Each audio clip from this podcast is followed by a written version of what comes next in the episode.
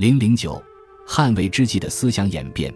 董卓之乱，洛阳、长安变成一片废墟，两汉四百年来辛勤积累的文化财富毁灭殆尽。《后汉书·儒林列传》说：初，光武迁还洛阳，其经牒秘术载之二千余两。自此以后，参倍于前。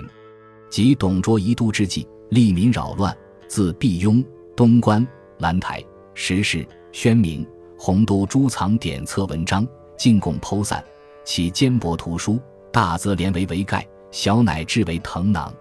及王允所收而息者，才七十余城，道路艰远，复其其半矣。后长安之乱，一时焚荡，莫不泯尽焉。为了恢复正常的封建秩序，实现由乱到治的转化，当时许多有识之士都很重视文化建设问题。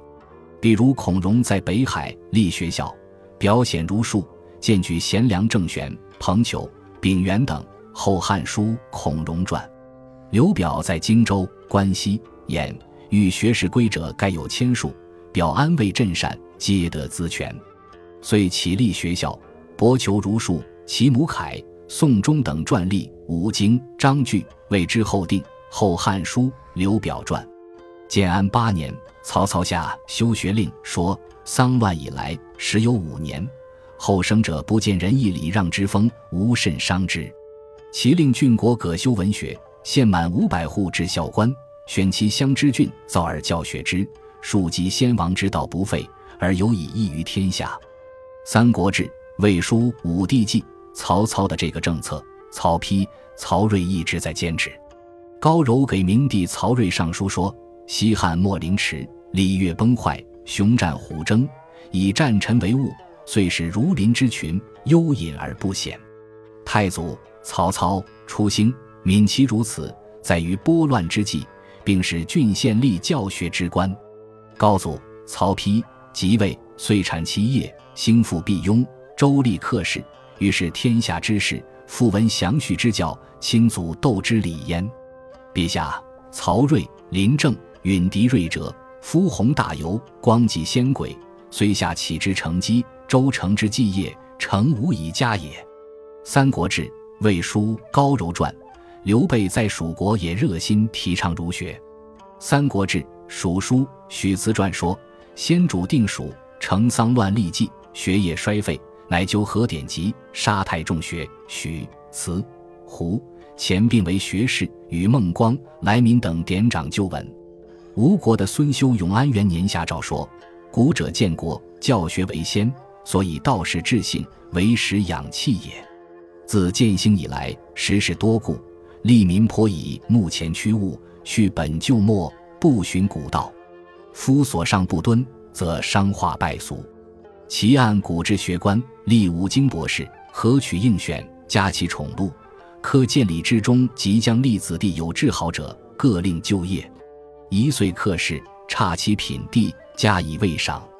使见之者乐其容，闻之者献其誉，以敦王化，以隆风俗。《三国志·吴书·三四主传》，孔融、刘表以及三国的领导人进行文化建设。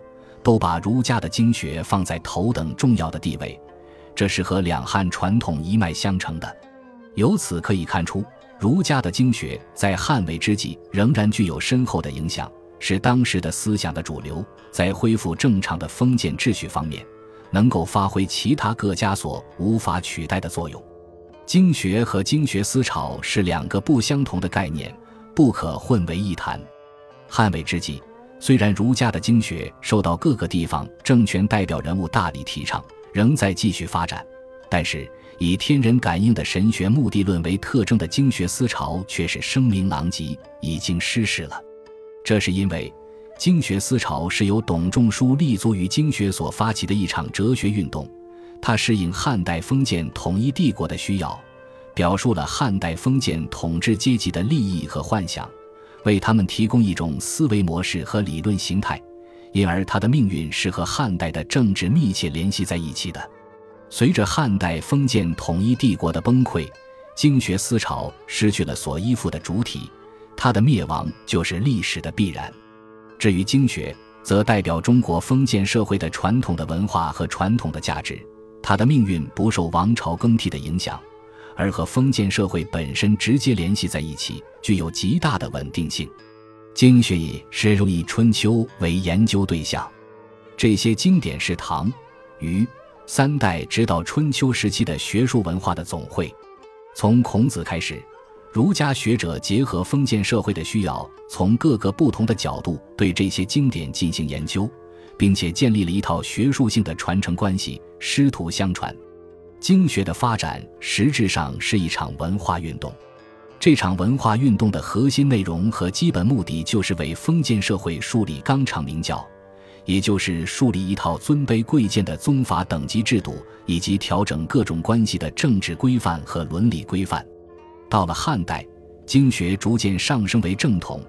这场文化运动广泛地渗透到社会生活的各个方面，它的核心内容和基本目的已经不仅是儒家学者所坚持的一种主张，而且深入到封建化的整个历史进程之中，变成了全民族的共同的生活方式、价值标准和心理状态了。如果说在先秦时期，儒家只是作为一个学派而与其他各家相互争鸣，那么经过汉代四百年来的历史发展，不管是道家，法家、名家、墨家或者杂家，都得承认儒家所主张的纲常名教就是正常的封建秩序之所在。汉魏之际是一个乱世，为了由乱转化为治，重建正常的封建秩序，各个地方政权的代表人物不约而同的都选择了儒家的经学。应当承认，这是历史的选择。只要封建化的进程还在进行，他们就不可能做出别的选择。王国维的《汉魏博士考》详尽分析了当时经学的发展，认为总的趋势是古文经学取代了今文经学。他指出，古文学之立于学官，盖在黄初之际。自董卓之乱，经络为虚。献帝托命曹氏为皇详许之事，博士失其官守，垂三十年。今文学日微，而民间古文之学乃日兴月盛。待未出复立太学博士，已无复昔人。其所以传授课士者，亦绝非囊实之学，盖不必有废置名文。而汉家四百年学官，今闻之同以为古文家取而代之矣。是取魏时诸博士考之，邯郸纯传古文尚书者也。乐祥、周生列传左氏春秋者也。宋君、田琼皆亲授业于正元。张荣、马兆义私书正事者也。苏林。张仪通古今字旨，则以古文学家也。余如高唐龙尚书述古文尚书周官左氏春秋赵仪淳于俊与俊等亦称术正学。然则魏时所立诸经，已非汉代之今文学，而为贾逵马融郑玄王肃之古文学矣。学术变迁之在上者，莫居于三国之际。蜀汉与吴亦至博士。虽原数无考，而风尚略同。这种学术变迁是和作为汉代官方意识形态的经学思潮的灭亡，以及作为文化传统的经学本身的持续发展分不开的。今文经学是汉代的官学。自从董仲舒依据《公羊春秋》提出了一套天人感应的神学体系以后，其他的今文经学家群起仿效，纷纷用神学来解释自己所依据的经典。